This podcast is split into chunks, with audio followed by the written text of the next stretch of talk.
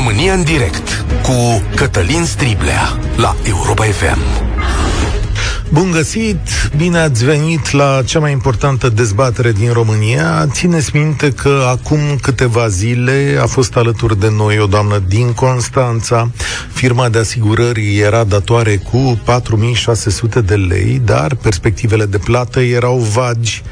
Ea ne-a spus că se descurcă greu, mai ales că în casă, pe lângă salariul ei, mai intră doar 800 de lei din partea soțului. Mi-a rămas în minte intervenția de atunci pentru că e în contrast cu optimismul guvernamental care ne asaltează de câteva zile încoace. Dar ce zic eu zile? Săptămâni de-a dreptul. Noroc că domnul Câțu și-a revizuit perspectiva de creștere economică de la peste 10% la doar 7%, că altfel riscam să trăim în bunăstare și să nu o vedem. Adevărul este însă cel spus de ascultătoarea noastră din Constanța și resimțit de milioane dintre noi. În România, spectrul sărăciei a venit brusc foarte aproape, iar cei care mai aveau ceva dare de mână, parcă văd că nu se mai trăiește chiar la fel de bine ca în trecut.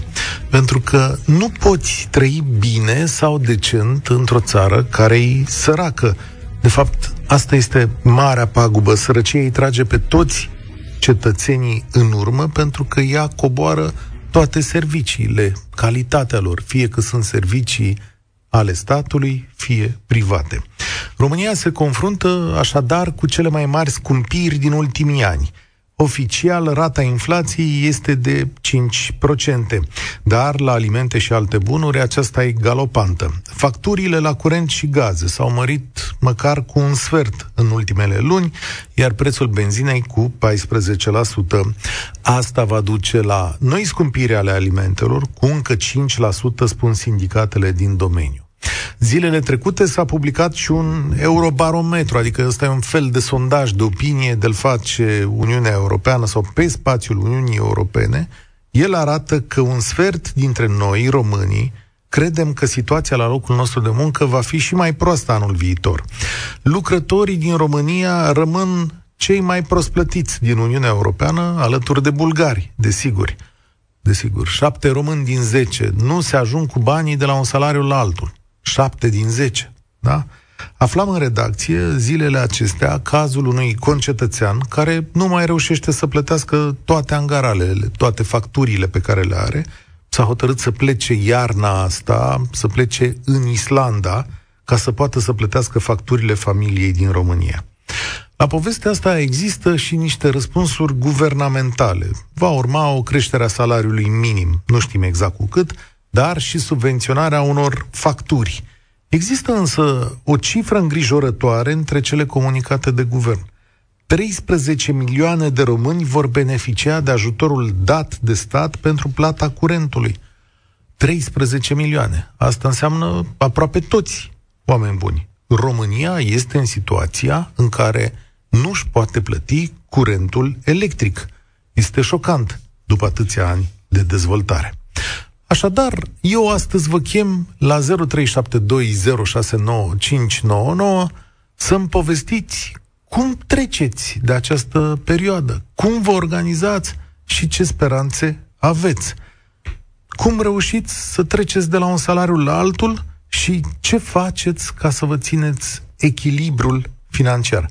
V-aș mai întreba ceva și anume dacă vedeți și ceva semne bune – Căci, nu, suntem oameni, suntem datori să mergem mai departe, un capăt de speranță sau o idee poate să existe undeva. 0372069599 România în direct începe astăzi cu Alexandra. Să nu uit să spun, emisiunea este și pe Facebook, ne găsiți și acolo, eu mă mai uit pe mesaje. Salutare, Alexandra! Bună ziua! Uh, eu cred că mă situez în uh, categoria oamenilor uh, norocoși. Am un salariu puțin peste medie, aproximativ 5.000 de lei, însă la care, care se scade văzând cu ochii, odată cu toate aceste creșteri, însă și cu un credit de prima casă, cu o bunică cu o pensie insuficientă, 700 de lei care în București nu se ajunge pentru nimic, da, n-am menționat, sunt din București. Uh, la fel, mama pensionară, o pensie de 800 de lei, Uh, amândouă au nevoie de ajutorul meu. Uh, mâncarea, facturile sunt din ce în ce mai scumpe și mi se pare că totul este la limită în această situație. Uh, așa că eu încerc să scad uh, cât se poate de mult uh, la partea de cheltuieli, dar și să elimin, nu știu, orice plăcere aș vrea, încerc să elimin, să mă acces doar pe ce este must. Uh, și da, mă simt nesigur financiar. Nu, nu ce am înseamnă că, financiar. că ți tai orice plăcere? Adică la ce ai renunțat? Um, folosesc un telefon de patru ani, uh-huh. nu mi schimb, cu toate că colegii văd în jurul meu oameni care dau 3-4 mii pe un telefon sau văd în emisiuni că s-a lansat un nou telefon care era un preț acceptabil de 3 mii de lei. Nu o să dau 3 mii de lei pe un telefon. Uh, mă mențin uh, cu picioarele pe pământ și uh, îmi iau doar când se strică sau când chiar este nevoie. Tu ții singură toată familia pe care ai numit-o?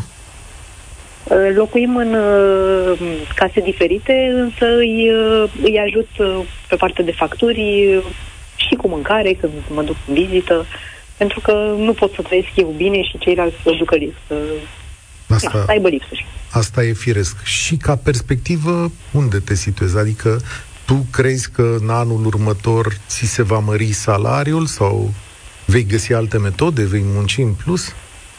Uh, din păcate, nu. În anul următor nu cred că se va întâmpla asta, însă eu încerc să învăț cât mai mult și să fiu cât mai bună în ceea ce fac, uh, ca să am uh, oportunitatea când se va ivi să mă pot mișca pe alt nivel sau altă mm-hmm altă companie, cine știe. Adică decizia Însă... ta e să faci ceva mai bine pentru tine, tot aici în România, căutându-ți în fapt un salariu mai mare. Da, eu sunt uh, o persoană care dorește să evolueze și să rămână în țară, pentru că um, dacă plecăm cu toții, ce mai rămâne aici? Nu mi se pare o soluție să lucrez în altă țară ca să trimit banii aici, să um, plătesc facturile. Ai spus așa Eu când... cred că se poate și aici. Ai spus când am început emisiunea că tu ești uh, favorizată, privilegiată, că ai un salariu peste medie. Acum nu e nicio rușine. Dacă vrei, poți să ne spui ce înseamnă peste medie ăsta? Uh, am menționat. 5.000 de lei. Puțin peste 5.000 de lei. 5.000 de lei. Deci cu 5.000 de lei te descurci dacă, mai, da. dacă mai ții uh, dacă mai ții și bunicile, 5.000 de lei uh, să ajung ajung în România. Aha. Bun. Ne-am... Ajung uh, la limită și fără dorință de a avea copii sau alte, nu știu, dorințe, plăceri. Aha, fără copil. Ok. Deci ăsta e standardul de persoană singură. Îți mulțumesc. Da. Tu ai setat standardul emisiunii. Hai să vedem cine se mai descurcă cu 5.000 de lei sau, dacă nu are, ce face. Salutare, Marius. Uh, bună, Cătălin, uh, salut și ascultătorii Europa FM.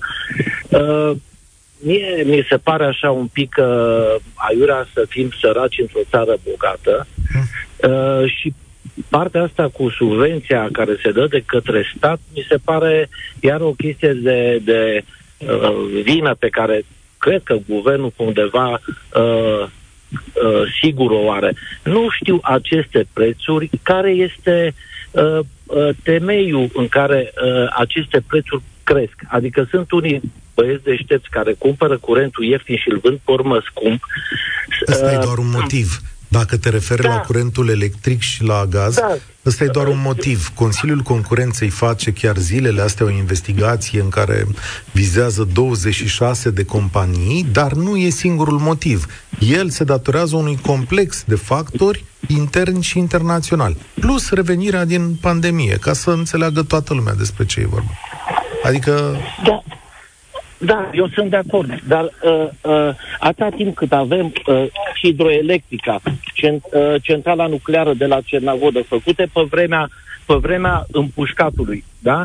Uh, nu văd uh, ce amortizmente, care, care uh, uh, uh, cum cresc prețurile în, în halul ăsta încât să ne ducă pe toți într-o zonă. Nu mai zic de uh, resursele minerale care zac în pământ și nu reușim să le exploatăm sau așteptăm să vină alții să le ia.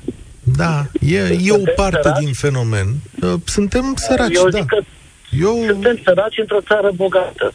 și românul să știți că se va descurca într-un fel sau altul, adică chiar cum? și concese mărești și pe asta, pe asta se gândește. Pentru că, exact cum am, am stat uh, atâția ani uh, și ne-am obișnuit uh, sub regimul comunist și am îndurat uh, nenorociri mai mari decât uh, scumpirile care... Acum nu mai e nimeni obligat să stea, dar spune-ne nu, cum... Nu mai obligate. Dar uh, uh, românul asta face. Îndure, va răbda, va scoate din, uh, din plapumă, din unde are bani și se va descurca. Da, adică, tu pre- adică tu ai suta aia de euro, ești exact ca în bancul ăla care spunea, știi, uh, ce face românul când nu are bani? Schimb 100 de euro.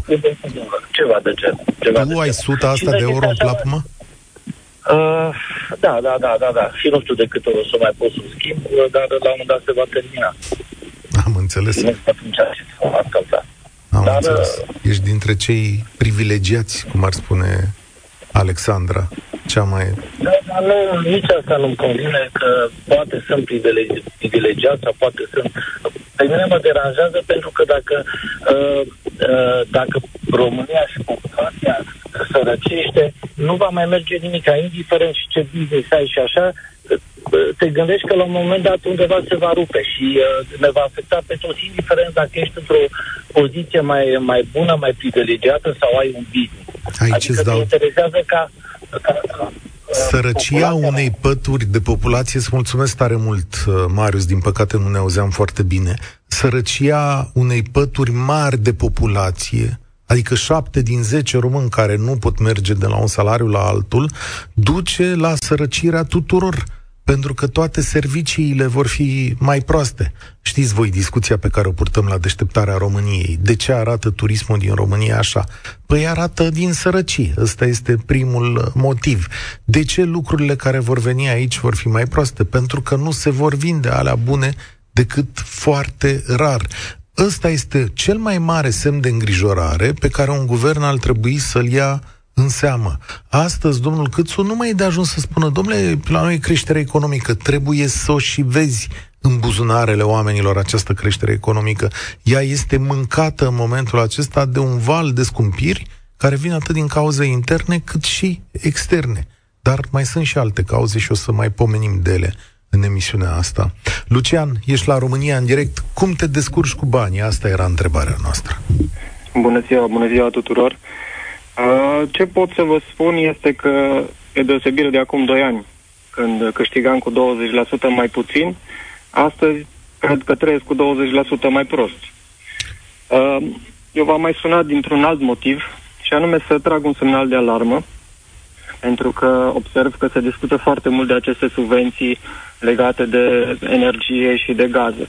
Dar nimeni nu vorbește despre faptul că peste 3 milioane jumătate de locuințe în România se încălzesc cu foc, cu lemn de foc.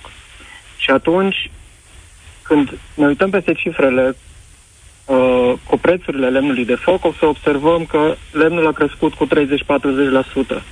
Acești oameni, în general, trăiesc în zona rurală și nu sunt ajutați de niciun fel de nimeni, nici de stat, nici de altcineva, să treacă iarna. Mai mult decât atât, dacă la gaz poți să plătești lunar acel consum, la lemn trebuie să-l plătești astăzi. Pentru că trebuie să cumperi lemn pentru toată iarna undeva de 4-5 mii de lei, Mhm. ca să-l pui deoparte, să se usuce și să ai ce să uh, arzi la iarnă și cu ce să te încălzești.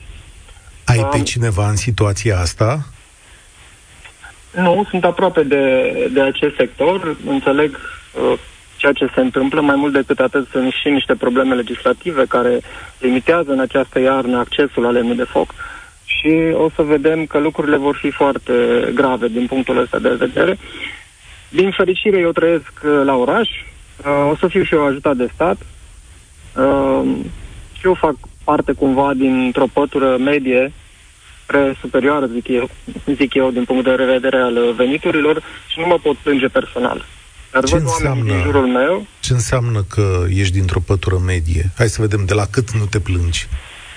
eh, vorbeam, eh, vorbea Alexandra mai devreme, care fixase această cifră de 5.000 de lei de persoană, să zicem așa. Mhm. Ei bine, dacă ajungi cu familia în jur de 8-9.000 de lei, eu cred că te descurci și să-ți plătești eh, o eventuală rată și să ai un copil și să trăiești așa cum ne dorim cu toții, să poți să-ți plătești taxele, să mănânci uh, uh, normal și nu să-ți faci mofturi sau așa mai departe. Eu asta cred că e media. Asta înseamnă o pătură medie. Când începi să ai o mașină mai de lux, când începi să-ți faci concedii în străinătate, atunci deja trecem de limita asta și sunt, slavă Domnului, în România suficient de mulți oameni care își permit să facă lucrurile astea. E bine, dacă 13 milioane vor beneficia de această subvenție, înseamnă că ceva nu e în regulă. Înseamnă că acei oameni care de fapt își permit să plătească vor beneficia de subvenție, ceea ce nu e corect. Da, e o discuție pe care am purtat-o fără a avea un rezultat. A fost o egalitate atunci în uh, dezbaterea noastră, dar guvernul a optat pentru această formă de ajutor în care spune el ea va ajuta doar pe cei care au nevoie. Acum să vedem dacă în cazul veniturilor tale sau consumului tău te vei înscrie în tipul acesta de uh, ajutor.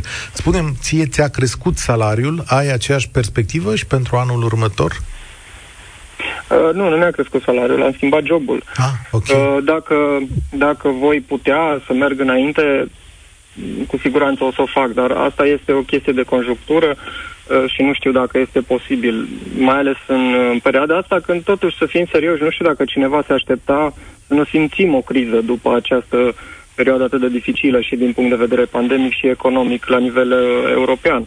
Adică nu cred că, în afară de domnul Câțu, cineva se aștepta să trăim mai bine anul ăsta și anul viitor. Uh, cumva, eu cred că trebuie să ne bucurăm atâta timp cât încă mai avem joburi și putem să ne plătim uh, datoriile.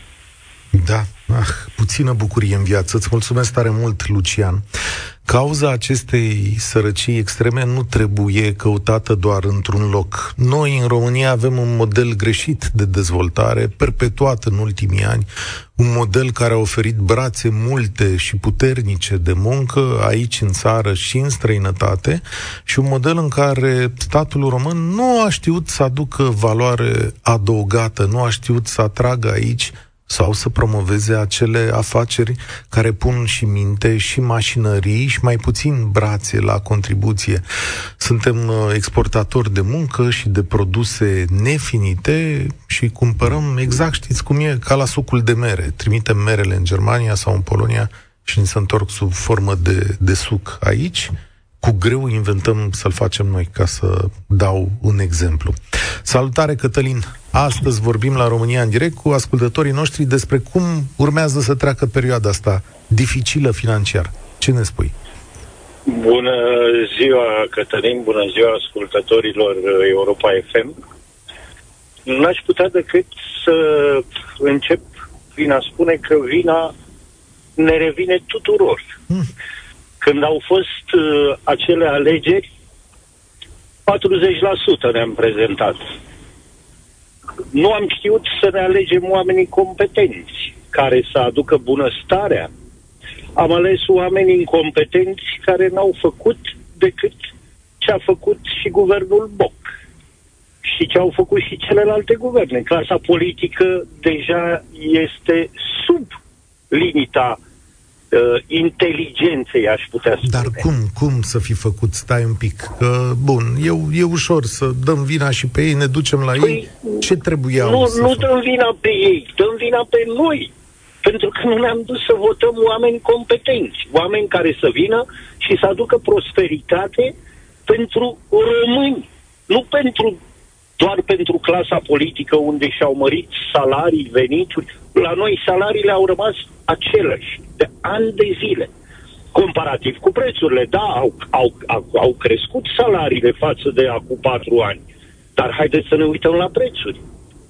Deci avem aceleași salarii. Dacă 70% da, din marea industrie care se spune că au adus-o și trăiește cu un salariu minim pe economie, o întrebare ce au făcut din acea, din acea creștere economică de la 4% de la un guvern politic care a picat și am ajuns la 7% la un guvern păi, care este știu. acum și e tot... Știi bine Eu ce nu au văd făcut. nicio diferență. Plătesc pandemia, adică plătesc costurile pandemiei cu această creștere și plătesc costurile unor reforme pe care nu le-au făcut. Știi bine ce au făcut cu asta. Ok, bun, dar după și bine că suntem încă în pandemie, corect, bun. A, a fost mai rău anul trecut, corect, că s-au, s-a închis Horeca. Ce au făcut anul ăsta ca să susțină Horeca? N-au făcut nimic. Dar cum n-au făcut nimic? Au făcut cel mai important lucru. Au lăsat-o deschisă. Și au lăsat-o deschisă cu niște reguli pe care nu multă lume le-a, le-a urmat. Corect. Adică i-au dat cel mai mare ajutor. Că putem Le-au dat un ajutor lăsând-o deschisă, dar nu au venit cu un ajutor suplimentar. A, cu bani? Da, au spus că sunt păi, ajutor. Deci n-au venit... Cea mai mare ratare a guvernului Câțu și a estimabililor de la USR Plus este ratarea celor programe de acordare a banilor în mod direct către antreprenorii români. Da. Asta, asta vorbesc și asta se va se vede și în creșterile de prețuri și cum vă explicați că pe timpul pandemiei, dau un exemplu, motorina era 4 lei și acum când a început să se miște, motorina e 6 lei. Păi, firesc, așa, asta, asta e ușor de explicat. Asta, când stăteam cu mașinile în poartă și în garaje, nu, sunt, nu era cerere de motorină. E, acum când se mișcă roata, treburile merg, se scumpesc. Aici ai de înțeles. Vă... Corect, da. Uh, vreau să vă spun că totuși uh, am avut oarecum o experiență să stau afară și am văzut că, de fapt, înainte de sărbători, prețurile scădeau. La deci, noi la noi e tocmai invers. Păi, uh, da, bun, e... eu, zic, eu zic doar atât. De vină suntem noi, populația, că nu am știut ah. să alegem oameni competenți. Da. Cam asta... asta e. Nu dau vina nici pe ei, pentru că au ajuns acolo și s-au văzut cu niște funcții peste noapte, oameni care habar n-au de matematică, habar n-au de economie, habar n-au de nimic. Și mai curând Da, mulțumesc. Îți să mulțumesc. Pe ceilalți. Cătălin, spor la treabă. Faptul că antreprenorii din România nu sunt cea mai puternică clasă economică de aici e o vinovăție a mai multor guverne. Noi nu am reușit să încurajăm acele companii din România care să țină aici valoarea locală, să facă produse finite, să strângă oamenii muncitori din zonă și sigur că pare și o favorizare a marilor companii care s-au descurcat mult mai bine în România decât cele românești. Și ele au tras o parte din salarii în sus, dar nu atât cât trebuie. Ion, salutare! Ești la România în direct. Cum te descurci cu banii? Salutare! Vreau să spun că vin cu, să zic așa, o experiență de 8 ani în care am fost în Germania, sunt în luna mai întors în România uh-huh. și mă descurc. Adică dacă vreau, mă descurc. Și cred că asta poate să facă mulți români. Ia explică-ne. Adică ne putem recalifica, ne putem uh, lua și al doilea job, putem să acceptăm treaba asta și să termin, să nu ne mai gândim atât la chestii politice și la, la prea multe numere. Hai să vedem ce facem în privința asta să trăim mai bine. Adică, cred că suntem totuși un popor care ne dorim să ne vadă lumea ce mașină avem, să ne vadă lumea cum trăim, ce televizor mare avem sau așa mai departe. Adică, cred că și în Germania sau în alte țări europene se practică chestii de genul ăsta cu statul, când ajută statul uh, oamenii. Și e cumva normal, adică cei care nu pot să nu-și permit și nu reușesc, da, sunt ajutați de stat. Mi se pare că, la urmă, mai cred că e un privilegiu. Când am mai fost uh, atâta populație ajutată de stat?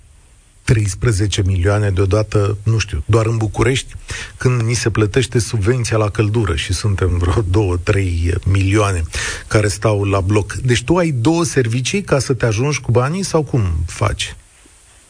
Ce, da, am două servicii, poate chiar și mai mult, să spun așa. Adică Serios? fac tot ce pot ca să, să câștig cât mai mult, ca să am cât mai mult și să mm. pot răzbi.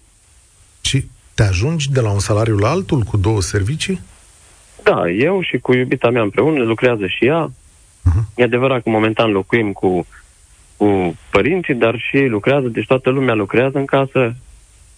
Nu toată simți, lumea se zbate. Nu simți că e o povară acum cu toate scumpirile astea? Nu neapărat. E un, e un prag mai greu, e clar. Trebuie să recunoaștem că e un prag mai greu și din cauza pandemiei care a fost. Este clar, este peste tot greu, nu doar la noi este greu. Chiar scria cineva pe Facebook din Germania că și acolo benzina și motorina sunt destul de scumpe și că nici exact. acolo viața nu e, nu e ușoară. Exact, exact, exact. Am fost acolo și am câștigat poate 2500 de euro, dar cu ce m-am ales? Că acel bani am ajuns care câștig acum aici, dar acum sunt acasă. Acolo plăteam o sumă destul de bună pe chirii și pe mâncare și pe banii pe care îi plăteam pe chirie și pe mâncare acolo și pe a mă întreține, în tot salariul pe care l-am aici, poate. Și nu trebuie să plătesc, adică e cu totul altceva. Deci trăiești Cred mai că bine suntem un cu... popor Care, Spui așa, că Da. trăiești mai bine cu 2500 de euro în România decât în Germania. în, în România câștig undeva pe la 3000 de lei. Păi, ai plecat de la 2500 de euro, ai venit la 3000 de lei? Am plecat de la 2500 de euro, după cum vă spuneam, și de acolo, de fapt, 1500, să zic că îmi rămânea în buzunar, Ok. plus minus. Că restul era mergea pe chirie și pe mâncare. Așa îmi rămân, rămân cu 3000, 3000 și un pic aici, 3000 de lei, dar sunt acasă.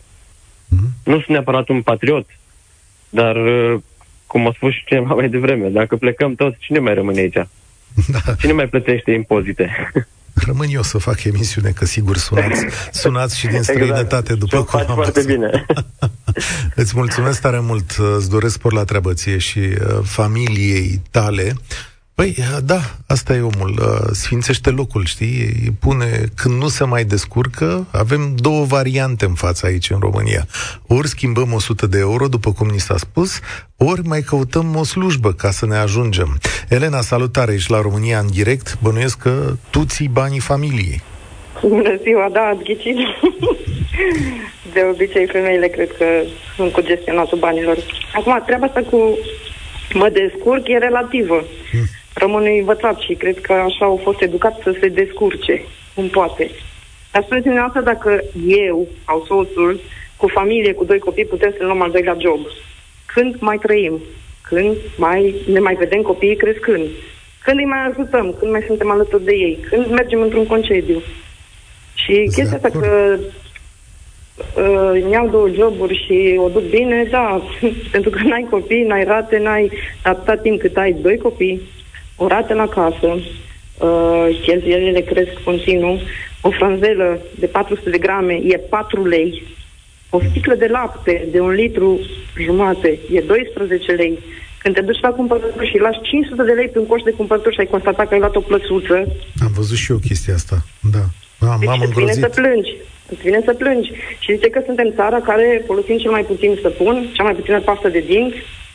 Deci sunt lucruri elementare, lucruri de bază, lucruri care țin pur și simplu de nevoile fiziologice a unui om, de a mânca, de a se spăla, de a se îngriji. Dar sau oameni care nu și le permit. Uh, chestia că sunt favorizați sau că sunt, uh, o duc bine, putem să ne referim și la zona din care, din care facem parte a țării, pentru că una e să câștigi 5.000 la București, una e să câștigi 5.000 de lei la, nu știu, ziceți dumneavoastră orice alt oraș din provincie. Hai, zi la Vaslui, că eu acasă, acasă mă Era gândesc. pe limbă, dar n-am Da, vrut. zi, de ce? Dar nu e nicio jignire. Pentru mine e, E- chiar o mândrie. e- La Vaslui, cu 5.000 de lei, cred că o dai mai bine, părerea mea. Adică... Cred, de asta zic că depinde foarte mult și zona unde trăiești cu 5.000 de lei. Eu nu câștig 5.000 de lei, câștig 3.000. Uh, plus de alta, salariul meu e același de 3 ani de zile. Da. Perspective să E- se mărească? Adică mai stați și voi de vorbă la muncă cu patronii sau poate ești la stat? Ziceți, băi, Nu fraților, sunt. Deocamdată nu este, nu se poate, nu sunt. am înțeles. Am înțeles, Asta îmi pare e rău să răspunsul. aud. Și soțul tău lucrează și el, nu? Și Adică... soțul meu, da, a lucrat și el până acum aproape o lună de zile. Acum a plecat din țară și Ah. sper să mergem și noi. Păi uite, a, păi stai că tu n-ai început cum Ca să trebuie. Păi zi Putem așa. schimba și noi 100 de euro în de alta. Deci soțul tău a Avem și noi de unde plecat. schimba 100. Am înțeles. Deci soțul tău, ca să rezolvați situația asta, Problema, a plecat din România și urmează să plecați și voi. Păi, ai lăsat vestea la sfârșit? Da, pentru că era culmea să zic că mă descurc cu 3.000 de lei. Și 3.000 ai soțului Am și așa înțeles. mai departe. Doi și copii, soțul trimite rate, bani, mașină. soțul trimite bani din străinătate, da, asta înțeleg. Da, deocamdată. Deocamdată. Vrem să nu mai trimitem, să trăim acolo unde să mergem. Uh, chestia e următoarea. Părinții mei, de exemplu, trăiesc cu două persoane cu 1800 de lei, o pensie.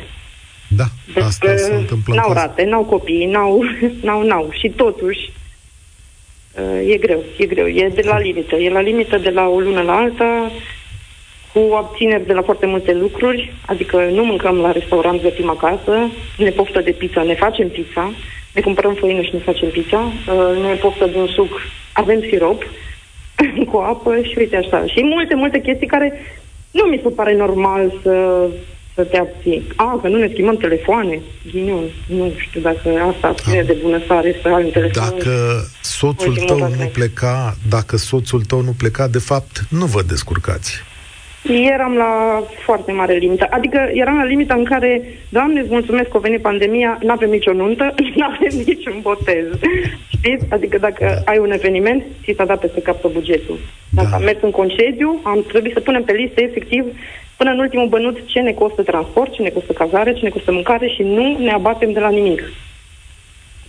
Pe Ceva de genul. Tăi, părinților tăi le mai dai vreun bănuț pe lângă ce au ei acolo, 1800 de lei? Da, mai ajut. Îi mai ajuți tot din 3000 Da, ajutăm. Am înțeles. Când, când... Ajutăm pentru că trebuie să trăim tot și să... Când pleci? Când, când e momentul să pleci? Păi sperăm la anul, după ce termină copilul clasa 4 să putem să... Uh-huh. Să putem să-l integrăm cumva într-un ciclu nou de școală. Sper. Da. Sper și îmi doresc. îmi pare rău că plec și părinții mei au fost plecați și eu am crescut singură, fără părinți. Mă rog, singură. Am crescut cu euro, schimbam 100 de euro, dar nu aveam părinții lângă mine. Și am dus probabil o viață finan- din punct de vedere financiar bună, dar să nu ai părinții lângă tine în momentul în care termin facultatea, să nu ai părinții lângă tine în momentul în care fratele să termină bacalaureatul și m-am dus eu să-l a, susțin și să-l nu știu, e greu, e greu. Eu înțeleg toți copiii care trăiesc cu bunicii sau singuri sau... Eu mi-am crescut fratele în clasa 8 până la 12 după care el a plecat acolo la ei și eu am rămas singură aici. Și au venit după 11 ani, dar nu... Ce mai placă? Nu au încă vrut pentru a beneficia de pensie de acolo. Mm. Au lucrat foarte mult la negru pentru că nu-ți fac contract de muncă dincolo, pentru că și patronii de acolo sunt la fel de șmecheri ca și cei de aici. O să facem o discuție și despre asta. Elena, îți mulțumesc și te îmbrățișez. Baftă acolo unde pleci. Uneori, uh, uneori emisiunea asta te, te deprimă așa dacă te gândești. Uite, încă unul dintre noi care pleacă și mulți dintre voi, prea mulți dintre voi mi-au spus anii ăștia la emisiune că se pleacă și că de fapt asta e pentru o grămadă de români salvarea. Mihai, salut, ești la România în direct. Salut, Cătălin. Nu știu cu ce să încep și cum să explic. Toți interlocutorii dinainte au fiecare dreptatea lui, dar eu i-aș întreba pe doamna dinainte. Are doi copii acum. Uh-huh. Cât timp a făcut liceu, cât timp a făcut facultatea, au avut un job ca să se gândească pe viitor că vor veni doi copii și că vor trebui să stea lângă copiii ăia să-i crească ca să nu treacă prin ce a trecut ea cu fratele ei. Nu s-a gândit. La celălalt interlocutor care zicea că are 5.000 de lei și nu se descurcă cu ei, cât timp a fost până în 25-30 de ani, s-a gândit că vor veni vremuri la 45-50, că nu va mai putea lucra două joburi sau nu va mai putea lucra 12-14 ore pe zi și atunci să-i vină de undeva bani? Totul ține de educație, Cătălin. În primul rând, noi nu avem educație să ne gândim pentru zile grele, să punem ceva deoparte, să facem o investiție. Și ți-o spun din experiența mea. Tatăl meu toată viața a băut, a divorțat de mama mea la un an a crescut mama patru copii educatoare. Patru. Eu să termin liceul lucram noaptea. Ca să termin liceul. Și acum am ajuns, am avut și 80 de angajați, am 8 acum și am ajuns să pun 10.000 de euro în fiecare lună deoparte, Cătălin. De ce? Pentru că n-am plecat în America, n-am plecat în Germania, am stat aici și am muncit. Da. Dar pentru Acum, asta ai și niște calități și dedicație și hotărâre. Nu toți oamenii sunt construiți Bun, la fel. dar pun altfel problema, Altfel Cătălin. ați fi toți patroni. Bun, Cătălin, am 10.000 de euro în fiecare lună care îi pun deoparte. Am plecat ieri dimineață de acasă, sunt pe drum, am oprit acum de la Brașov, mă duc către Cluj, mm. pentru ca treaba să iasă cum trăbă. Adică să fie calitate la servicii. Mi-am dat cumnatul afară de două luni de zile că nu a fost la stand după patru ani, cinci ani lucrat la mine, că nu, are, nu a ținut standardul la firmă, n-a ținut calitatea. Pentru că vreau în continuare să ofer servicii de calitate, că în momentul în care ofer servicii de calitate, îți iei banii câți vrei. Da, eu sunt de acord cu tine. Da, sunt de acord cu tine, de asta v-am întrebat și v-am spus că suntem toți și mulți în situații diferite. Nu toată lumea se poate descurca ca tine, dar este ceea ce apreciez eu foarte tare în această țară, oamenii ca tine care muncesc de li se tocesc pantofii. Da, știu că voi Bun. duceți România înainte.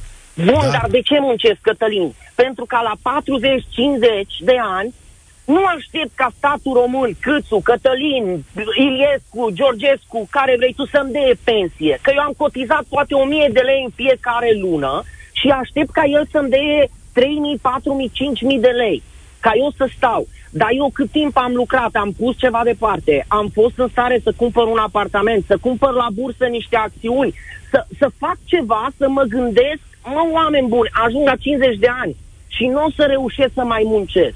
Nu. Și totul ține de la copiii noștri. Dacă noi nu îi învățăm, nu ne dăm o educație financiară, financiară, nu vor reuși. Și îți dau exemplu fiicei mele. Fica mea în clasa 5 ani nu are telefon, nu are telefon, toți colegii ei au telefon, merge la școală privată. Îți dai seama că în toată săptămâna ta, de ce nu da. iei telefon? Păi, o să iei nu zic că e un lucru rău. Nu zic că e un lucru rău, dar i-am spus, adună-ți bani și cumpără. Să știi, Mihai, ta, mi-ar la... plăcea la un moment dat să te cunosc și să lucrez cu tine. Cred că noi doi ne-am înțelege foarte bine, mai ales că am avea de învățat unul de la altul. Îți mulțumesc tare mult căci ha, omul hotărât 10.000 de euro pe lună. Până mă bucur că sunt și români de succes. Rareș, salutare, ești la România în direct. Mulțumesc pentru răbdare. Salut, Cătălin. Tu cum te descurci? Eu mă descurc tot așa cu două joburi, dar dăm voie să îi dau dreptate pe de o parte interlocutorului de dinainte uh, cu educația financiară, dar să nu-i dau dreptate pe altă parte, hmm. că tot patronii nu plătesc și ei nu vor să dea bani mai mulți. Că din câștigul ăla de 10.000 fac pariu că a plătit un muncitor cu 3.000 de lei salar. Da, uite, din observație, care omul, observație din care omul de rând nu se descurcă cu banii cu doi copii acasă și cum am mai vorbit și... Tu zici așa și mulțumesc pentru, acest, uh, pentru această abordare. Păi despre ce vorbim? Da. Patronii nu plătesc. Ei tot își cumpără Q7, își cumpără BMW-uri, scuze de, dar nu e reclamă, tot își investesc bani în mașini și în alte chestii, dar de sclavul de rând nu vede nimeni. Adică nu e prețuit absolut deloc. Tu Pleci zici că societatea altfel. ar trebui să funcționeze așa. Uh, domnule, mai reduceți din profiturile alea mari, că nu trebuie 10.000 de euro pe lună, dar cu 5.000 de euro te descurci și ai calitate mai mare și mai bună a lucrătorilor tăi din firmă. Ei cer și calitate pe bani puțin. Nu va exista asta niciodată și nu o să meargă. Și tocmai de asta nu merge treaba. Nici nu vor să plătească. Asta este problema. Și cred că poate se vor trezi la un moment dat și statul român că este nevoie de o mare reorganizare. Reorganizarea cred că va salva România. Așa. Părerea mea, pentru că sunt în toate domeniile uh, ale statului în care dorm oamenii acolo. Efectiv dorm intri într-un birou și sunt șase oameni care stau, care plătești tu ca privat, tu ca și antreprenor.